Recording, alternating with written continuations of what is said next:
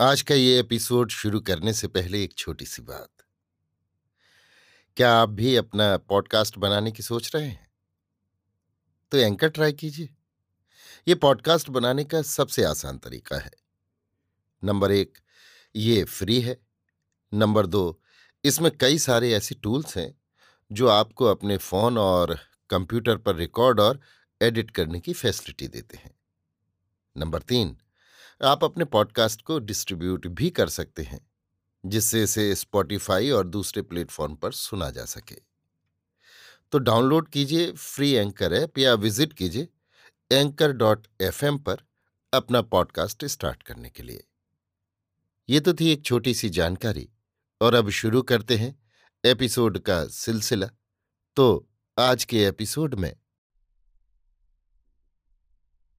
लीजिए सुनिए रविन्द्रनाथ टैगोर के लिखे उपन्यास, चोखेर बाली के हिंदी अनुवाद, आँख की किरकिरी का भाग अट्ठाईस, मेरी यानी समीर गोस्वामी की आवाज़ में। दूसरे दिन सवेरे बिस्तर से उठते ही एक तरह के मधुर आवेग से महेंद्र का हृदय भर उठा। प्रभात के सूर्यालोक ने मानो उसकी चिंताधारा पर वासना का सोना चढ़ा दिया। कैसी सुंदर पृथ्वी है, कैसा मधुमय आकाश है और हवा तो मानो पुष्प रेणु की तरह संपूर्ण मन को उड़ाए लिए जा रही है। सवेरे सवेरे आज वैष्णव भिक्षु ने खंजरी बजाकर गाना शुरू कर दिया। दरबान ने उसे भगाना चाहा तो महेंद्र ने दरबान को डांटते हुए भिक्षुक को एक रुपया दे डाला। नौकर कांच का लैंप उठाकर ले जा रहा था कि असावधानी से वो उसके हाथ से गिरकर चकनाचूर हो गया। महेंद्र के मुँह की ओर देखकर मारे डर के नौकर बेचारे के प्राण सूख गए।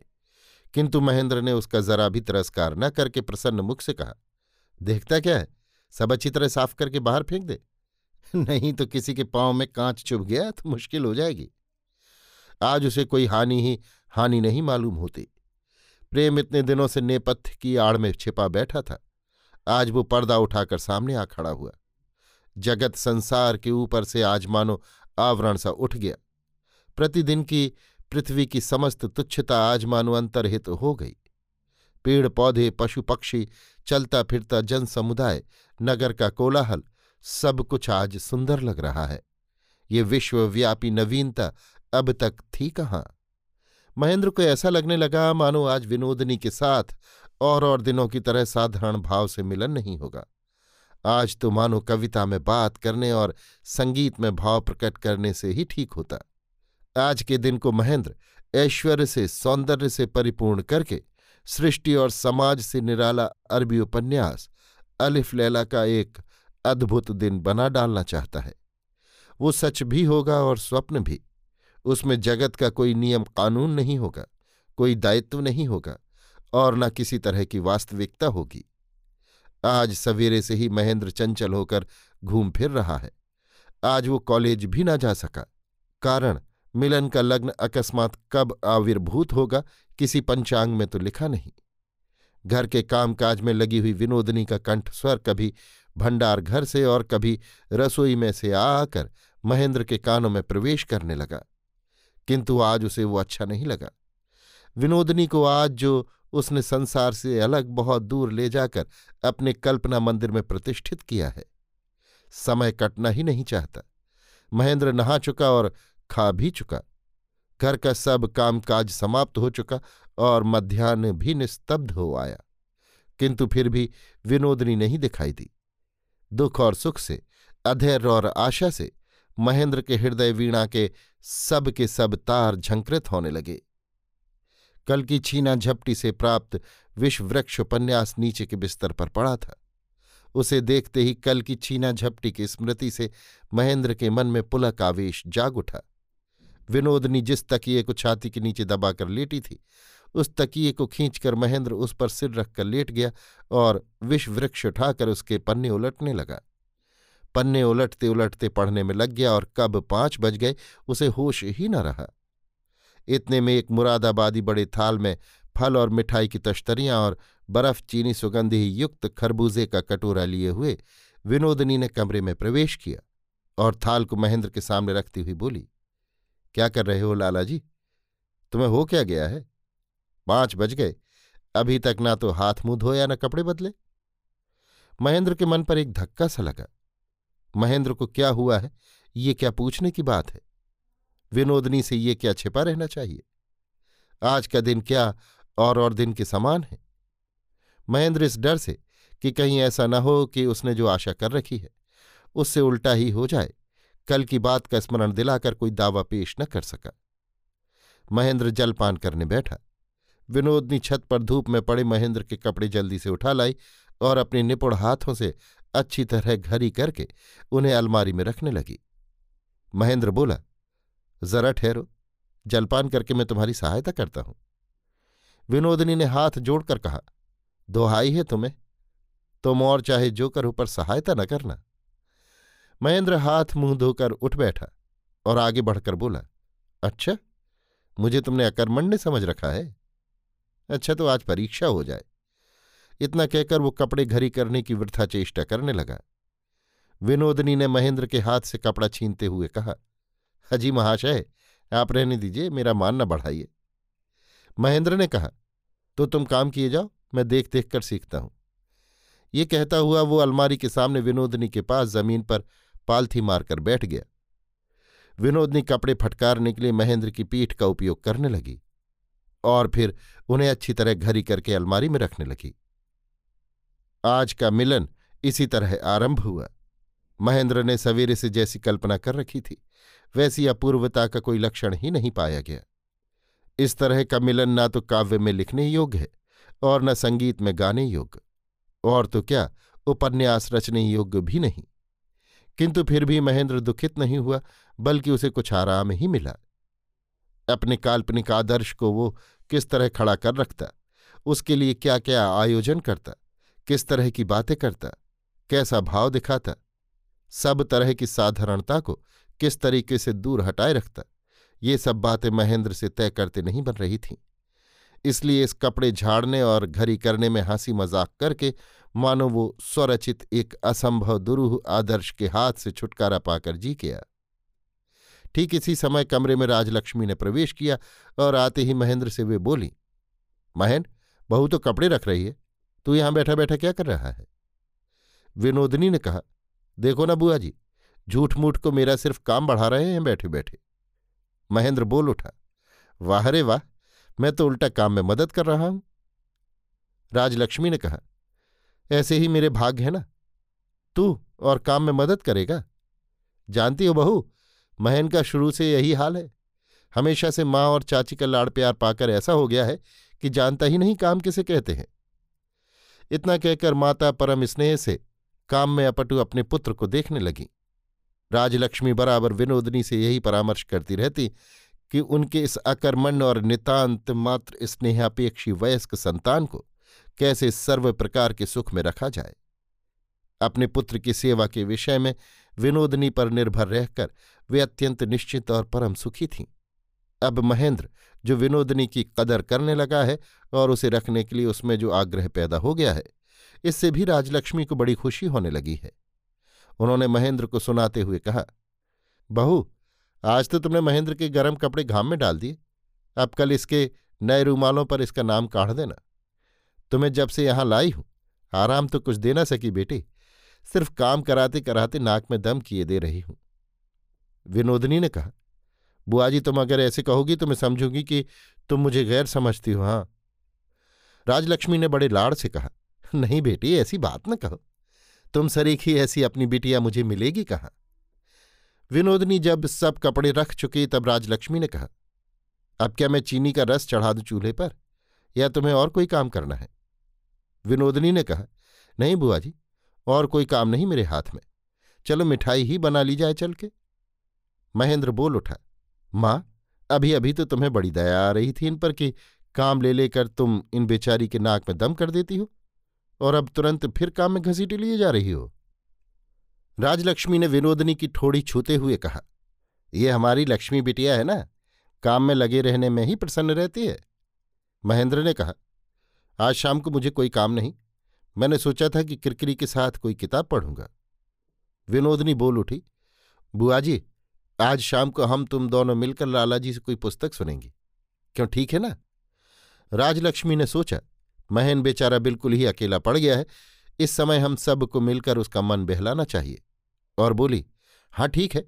मिठाई और शाम की रसोई बनाकर हम दोनों आज शाम को यहीं बैठकर पुस्तक सुनेंगे। क्यों महेन ठीक है ना? विनोदनी ने कटाक्ष के साथ एक बार महेंद्र के मुँह की तरफ़ देखा। महेंद्र ने कहा अच्छा। किंतु उसका सारा उत्साह जाता रहा।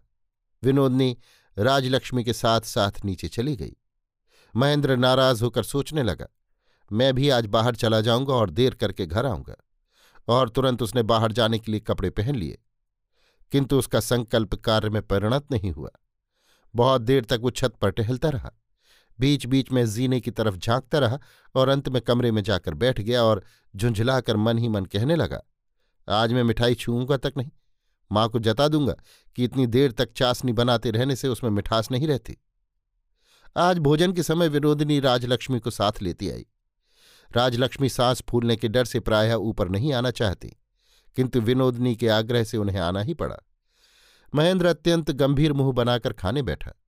विनोदनी बोली, ये क्या लाला जी आज तो तुम कुछ खा ही नहीं रहे हो?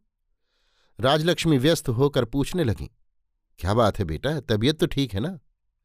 विनोदनी ने कहा, इतनी मेहनत करके इतने चाव से मिठाई बनाई, तुम्हें मेरी सौगंध लाला जी खानी ही पड़ेगी। अच्छी नहीं बनी क्या? तो रहने दो। नहीं नहीं, अनुरोध के लिहाज से ज़बरदस्ती खाने में क्या है? नहीं नहीं, रहने दो। महेंद्र ने कहा, क्या मुसीबत है? मिठाई खाने की ही सबसे ज़्यादा इच्छा है। लग भी अच्छी रही है। तुम्हारे रोके से रुक कैसे जाऊँ? थाली की सब मिठाई महेंद्र ने खाकर खत्म कर दी। उसकी चूट तक थाली में नहीं छोड़ी। भोजन करने के बाद महेंद्र ऊपर अपने कमरे में चला आया और इसके कुछ देर बाद चौका उठा उठू कर राजलक्ष्मी और विनोदनी भी ऊपर आकर बैठ गई। राजलक्ष्मी ने कहा, तू क्या तो किताब सुनाने वाला था ना? सुना अब। महेंद्र ने कहा, पर उसमें तो माँ देवी देवताओं का वर्णन नहीं है। उसका वर्णन सुनने में तुम्हें अच्छा नहीं लगेगा। अच्छा नहीं लगेगा राजलक्ष्मी को? आज वे इसके लिए कृत संकल्प हैं, जैसे भी हो अच्छा लगना ही है आज उन्हें। महेंद्र भी अगर अरबी या फारसी भाषा की कोई पुस्तक पढ़ना शुरू कर दे तो वो भी उन्हें अच्छी लगकर रहेगी। आह, बेचारा महेंद्र बहू काशी चली गई है, अकेला पड़ गया है, उसे जो अच्छा लगे, भला माँ को वो कैसे अच्छा न लगेगा? विनोदनी ने कहा, तुम एक काम करो लाला जी बुआ जी के कमरे में शांति शतक रखी है, और कोई किताब न पढ़कर आज उसी को सुनाओ। बुआ जी का भी मन लग जाएगा और शाम भी अच्छी तरह कट जाएगी। महेंद्र ने नितांत करुण भाव से एक बार विनोदनी के मुँह की तरफ़ देखा। इतने में नौकरानी ने आकर खबर दी, माँ जी कायथ ठकरानी आकर तुम्हारे कमरे में बैठी हैं। कायथ ठकरानी से राजलक्ष्मी की अंतरंग मित्रता है। शाम के बाद उनसे गपशप करने का प्रलोभन राजलक्ष्मी छोड़ नहीं सकती थी। किंतु फिर भी उन्होंने नौकरानी से कह दिया, उनसे जाकर कह दे कि आज महेंद्र के कमरे में मुझे काम है जरा, कल वे ज़रूर ज़रूर आवे। महेंद्र जल्दी से बोल उठा, क्यों माँ, तुम उनसे मिल ही आओ ना। विनोदनी ने कहा, ज़रूरत क्या है बुआ जी? तुम यहीं रहो, मैं जाकर उनके पास बैठती हूँ। राजलक्ष्मी प्रलोभन को ना संभाल सकी। उन्होंने कहा, बहू, तुम यहीं बैठो, मैं जाती हूँ। देखूँ दो चार बात करके विदा कर सकी तो आ जाऊँगी। तुम लोग पढ़ना शुरू करो, मेरी राह न देखना। राजलक्ष्मी के कमरे से बाहर निकलते ही महेंद्र से फिर रहा नहीं गया। बोला, क्यों तुम तो मुझे जानबूझकर इस तरह झूठ मूठ को सताया करती हो? विनोदनी मानो आश्चर्य से दंग रह गई। बोली, वाह जी वाह, मैंने तुमको क्या सताया? तो क्या तुम्हारे कमरे में मेरा आना ही जुर्म है? मुझे क्या पड़ी है? ये लो मैं चल दी। कहती हुई वो अत्यंत विमर्श मुँह बनाकर जाने को तैयार हो गई। महेंद्र ने उसका हाथ पकड़ लिया, बोला, इसी तरह तो तुम मुझे जलाती रहती हो। विनोदनी ने कहा चलियो संभालिया, कोई है? मुझे क्या मालूम था कि मुझमें इतना तेज है? तुम्हारे भी तो प्राण कुछ कम कठिन नहीं, बहुत सह लेते हैं। पर चेहरा देखकर तो ये नहीं मालूम होता कि बहुत ज़्यादा झुलस गए हो। महेंद्र ने कहा, चेहरे से क्या समझोगी? और चट से उसने बलपूर्वक विनोदनी का हाथ पकड़कर अपनी छाती पर धर दबाया।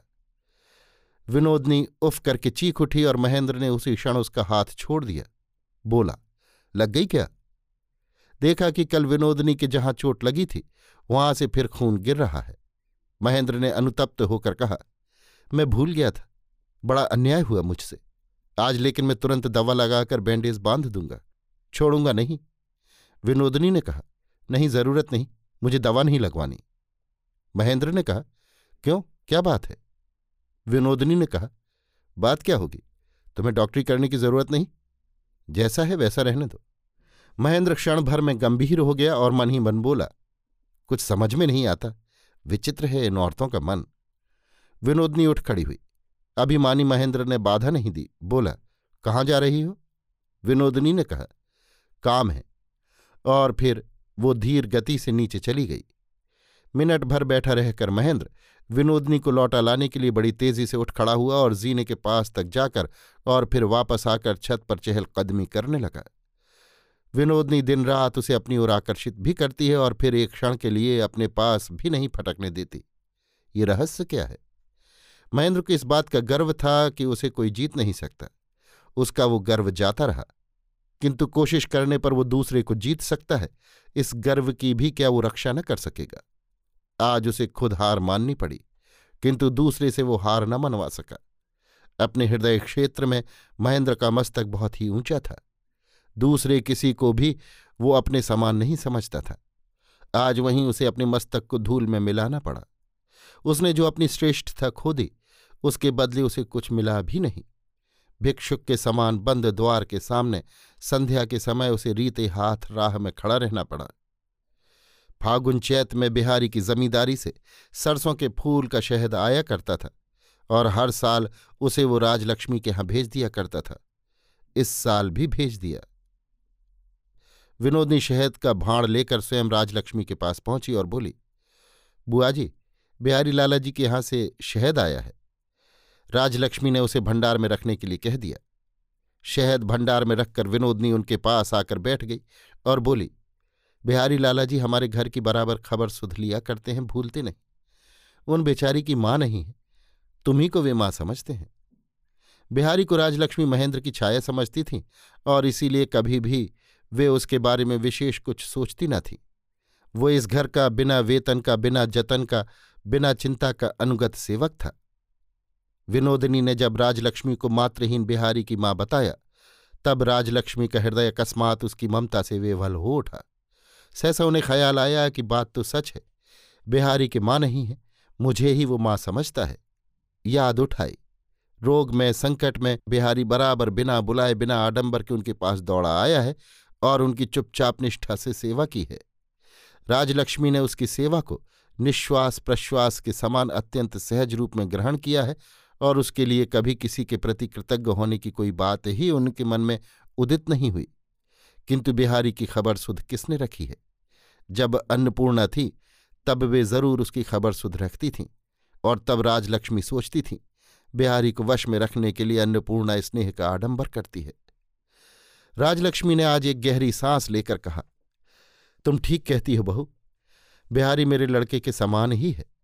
कहने के साथ ही वे सोचने लगी बिहारी उनके अपने लड़के से भी बढ़कर है और कभी विशेष कुछ प्रतिदान न मिलने पर भी उनके प्रति उसकी भक्ति बराबर एक सी बनी रही। सोचते सोचते उनके हृदय के भीतर से एक दीर्घ निश्वास निकल आया। विनोदनी ने कहा, बिहारी लाला जी को तुम्हारे हाथ की रसोई बहुत अच्छी लगती है। राजलक्ष्मी ने स्नेहपूर्ण गर्व से कहा, और किसी के हाथ का मछली का झोर उसे रुचता ही नहीं। कहते कहते उन्हें ख्याल आया कि बहुत दिनों से बिहारी आया नहीं।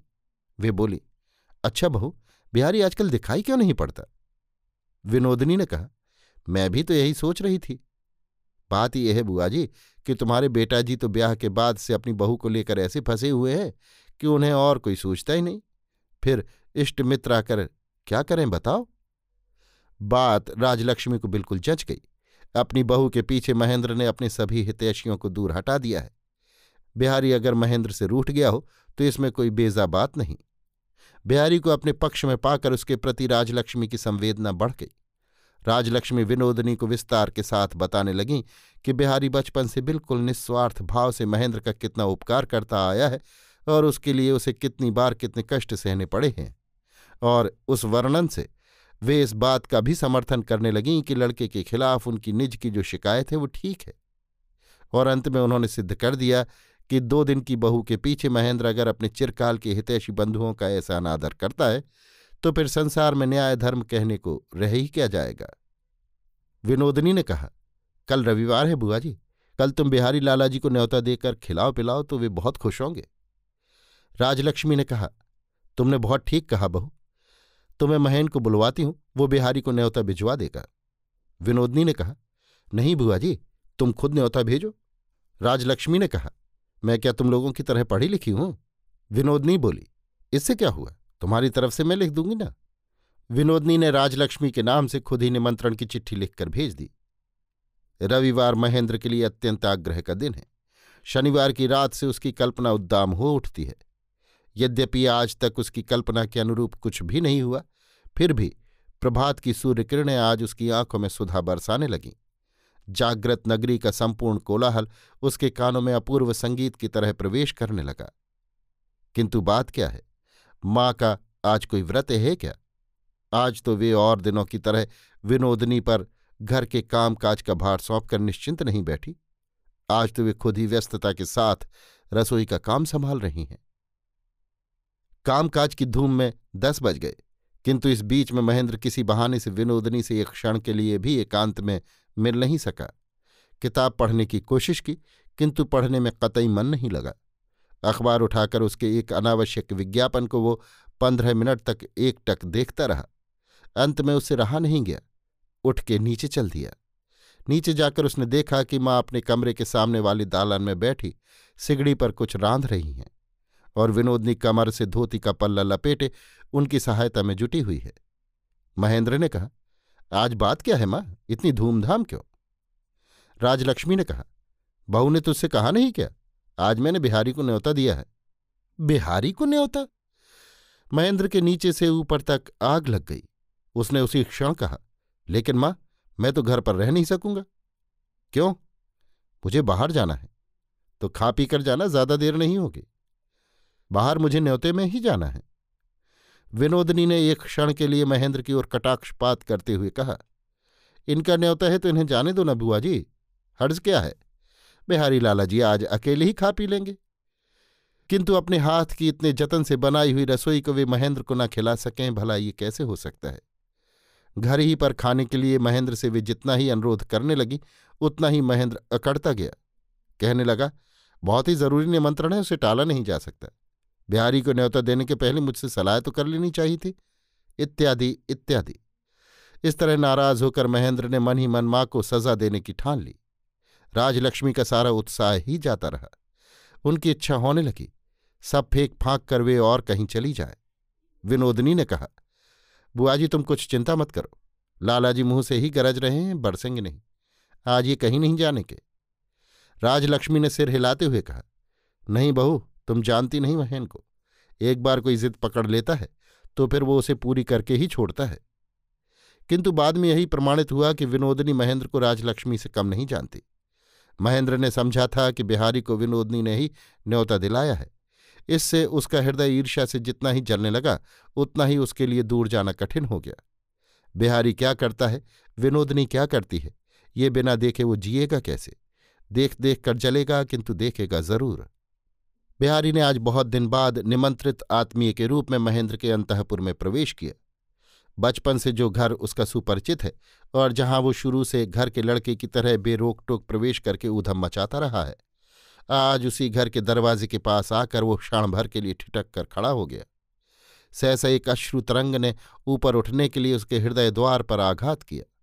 उस आघात को जहाँ का तहां रोककर अपने को संभालते हुए उसने स्मित हास्य के साथ भीतर प्रवेश किया और सद्य स्नाता राजलक्ष्मी को प्रणाम करके पांवों की धूल माथे से लगाई। इस घर में बिहारी का जब रोज का जाना आना था, तब इनमें ऐसे अभिवादन की प्रथा नहीं थी। आज मानो वो बहुत दूर प्रवास से लौटा हो। बिहारी ज्यों ही प्रणाम करके उठा, राजलक्ष्मी ने स्नेह के साथ उसके सिर पर हाथ रखकर आशीर्वाद दिया। राजलक्ष्मी ने आज निगूढ़ सहानुभूति के कारण बिहारी के प्रति पहले से बहुत ज़्यादा लाड़ और स्नेह प्रकट किया। कहा, क्यों रे बिहारी? तू इतने दिनों से आया क्यों नहीं? मैं रोज सोचा करती थी कि आज ज़रूर आएगा, पर तू आया ही नहीं। बिहारी ने हँसते हुए कहा, रोज आने से तो तुम बिहारी को रोज याद नहीं करती माँ। महन भैया कहाँ है? राजलक्ष्मी उदास होकर बोली महन का आज कहीं निमंत्रण है, इससे वो ठहर नहीं सका। सुनते ही बिहारी का मन बैठ गया। बचपन से जो प्रेम चला आ रहा है, उसका क्या यही परिणाम है? एक लंबी सांस छोड़कर अपने मन से संपूर्ण विषाद वाष्प को कम से कम इस समय के लिए उड़ा देने की चेष्टा करते हुए बिहारी ने पूछा, आज क्या क्या बनाया है माँ? सुनू तो सही। और फिर वो अपने प्रिय व्यंजनों के विषय में पूछने लगा। बिहारी की शुरू से ये आदत थी कि जिस रोज राजलक्ष्मी खुद रसोई बनाती थी उस रोज वो कुछ अतिरिक्त आडंबर के साथ अपने को भोजन का लालची साबित करने की कोशिश किया करता था। और इस तरह अपनी लोलुपता दिखाकर वो मातृ हृदय शालिनी राजलक्ष्मी का स्नेह वसूल किया करता था। आज भी राजलक्ष्मी ने अपने हाथ के बने व्यंजनों पर बिहारी का अतिलोभ देखकर हँसते हुए अपने इस लोभातुर अतिथि को आश्वासन दिया। इतने में महेंद्र आ गया और उसने रूखे स्वर में बिहारी से शिष्टता के नाते पूछा, कहो बिहारी, कैसे हो? राजलक्ष्मी ने आश्चर्य के साथ पूछा, क्यों रे महेंद्र तू अपने निमंत्रण में नहीं गया? महेंद्र ने अपनी लज्जा ढकने की कोशिश करते हुए कहा, नहीं, उसे टाल देना पड़ा। इतने में नहा धोकर विनोदनी आ गई। उसे देखकर बिहारी से कुछ कहते न बना। विनोदनी और महेंद्र का जो दृश्य, वो उस दिन देख चुका था। उसे अब तक वो भूला नहीं था। विनोदनी बिहारी के पास आकर मृदु स्वर में बोली, क्यों लाला जी? मुझे पहचान नहीं सके क्या? बिहारी ने कहा सबको क्या पहचाना जा सकता है? विनोदनी ने कहा, थोड़ी समझ हो तो क्यों नहीं पहचाना जा सकता? और फिर उसने खबर दी कि खाना तैयार है। बिहारी और महेंद्र दोनों खाने बैठे। राजलक्ष्मी पास बैठ के देखने लगी और विनोदनी परोसने लगी। महेंद्र का खाने में ध्यान नहीं था। वो सिर्फ़ परोसने वाली के पक्षपात पर लक्ष्य रखने लगा। उसे ऐसा लगने लगा कि बिहारी को परोसने खिलाने में विनोदनी को एक तरह का विशेष सुख मिल रहा है। बिहारी की थाली में ही खास तौर से जो ज़्यादा मछली का सिरा और दही की मलाई पड़ने लगी। उसकी एक खास कैफियत थी कि महेंद्र घर का आदमी और बिहारी निमंत्रित अतिथि है। किंतु मुँह खोलकर शिकायत करने का कोई ठोस कारण न होने से ही महेंद्र और भी ज़्यादा जलने लगा। असमय में विशेष प्रयत्नपूर्वक तपसी मछली जुगाड़ की गई थी। उसमें एक अंडे वाली भी थी। उस मछली को विनोदनी बिहारी की थाली में देने लगी तो बिहारी ने कहा, नहीं, मुझे नहीं। महेन भैया को दो, इन्हें बहुत अच्छी लगती है। महेंद्र ने तीव्र अभिमान के साथ कहा, नहीं नहीं, मुझे नहीं चाहिए। इसके बाद विनोदनी ने दूसरी बार अनुरोध न करके उसे बिहारी की थाली में डाल दिया। भोजन करने के बाद दोनों मित्र उठकर आँगन में आ गए। विनोदनी ने जल्दी से आकर कहा, बिहारी लाला जी, जाने की इतनी जल्दी क्या है? चलो ऊपर के कमरे में जाकर बैठो तो सही जरा। बिहारी ने कहा, तुम खाओगी नहीं? विनोदनी ने कहा, नहीं, आज एकादशी है। निष्ठुर व्यंग की एक सूक्ष्म हास्य रेखा बिहारी के होठों पर दिखाई देकर रह गई। उसका अर्थ ये था कि एकादशी भी पाली जाती है। आचार अनुष्ठान में कोई त्रुटि नहीं। ये व्यंग भरी मुस्कुराहट विनोदनी की नज़रों से छिपी नहीं रही। किंतु उसने जैसे उस दिन की चोट को सह लिया था, उसी तरह ये भी सह लिया। उसने नम्र बिन्नती के स्वर में कहा, तुम्हें मेरे कंठ की सौगंध है लाला जी ऊपर चलकर बैठो जरा। महेंद्र सहसा असंगत रूप से उत्तेजित होकर बोल उठा तुम लोगों को किसी बात का विचार ही नहीं। किसी को कोई काम हो, काज हो, इच्छा हो या ना हो, फिर भी बैठना तो पड़ेगा ही। इतना ज़्यादा आदर करने के मानी क्या? मेरी तो कुछ समझ में नहीं आता। विनोदनी ठहाका मारकर हंस पड़ी। बोली, बिहारी लाला जी, सुनो जरा, अपने भाई साहब की जरा बात तो सुनो। आदर करने के मानी है, आदर करना। कोश में इसके सिवा और कोई मानी तो लिखे नहीं। और फिर महेंद्र की तरफ़ मुड़कर कहने लगी, तुम कुछ भी कहो लाला जी ज़्यादा आदर के मानी बचपन से तुम जितना साफ़ समझते आ रहे हो, इतना और कोई नहीं समझ सकता। बंगला में आदर के मानी लाड़ प्यार भी हैं और यहाँ माँ के लाड़ले बेटे पर व्यंग है। बिहारी ने कहा मयन भैया, तुमसे एक बात करनी है, जरा सुन जाओ। इतना कहकर वो विनोदनी के प्रति किसी प्रकार का शिष्ट संभाषण किए बिना ही महेंद्र को साथ लेकर बाहर चला गया। विनोदनी बरंडे में रेलिंग के सहारे चुपचाप खड़ी खड़ी सूने आँगन की शून्यता की तरफ़ देखती रह गई। बिहारी ने बाहर चलकर महेंद्र से कहा, महेंद्र भैया, मैं जानना चाहता हूँ, हमारी मित्रता क्या यहीं खत्म है? महेंद्र की छाती के भीतर तब आग जल रही थी। विनोदनी के व्यंग हास्य विद्युत शिखा की तरह उसके मस्तिष्क में इधर से उधर बार बार चमक चमक कर उसे भस्म किए दे रहा था। उसने कहा, समझौता हो जाने से तुम्हारे लिए विशेष सुविधा हो सकती है। किंतु मेरे लिए वो कामना की वस्तु नहीं हो सकती। अपनी गृहस्थी में मैं बाहरी आदमी को नहीं घुसाना चाहता। अंतपुर को मैं अंतपुर ही रखना चाहता हूँ। बेआरी बिना कुछ कहे सुने चुपचाप चला गया। ईर्ष्या से जर्जरित महेंद्र ने पहले तो प्रतिज्ञा की कि विनोदनी से अब वो नहीं मिलेगा और फिर विनोदनी से मिलने की आशा में वो भीतर और बाहर, नीचे और ऊपर, इधर से उधर भटकता हुआ फिरने लगा। अभी आप सुन रहे थे रविन्द्रनाथ टैगोर के लिखे उपन्यास, चोखेर बाली के हिंदी अनुवाद, आँख की किरकिरी का भाग 28 मेरी यानी समीर गोस्वामी की आवाज़ में।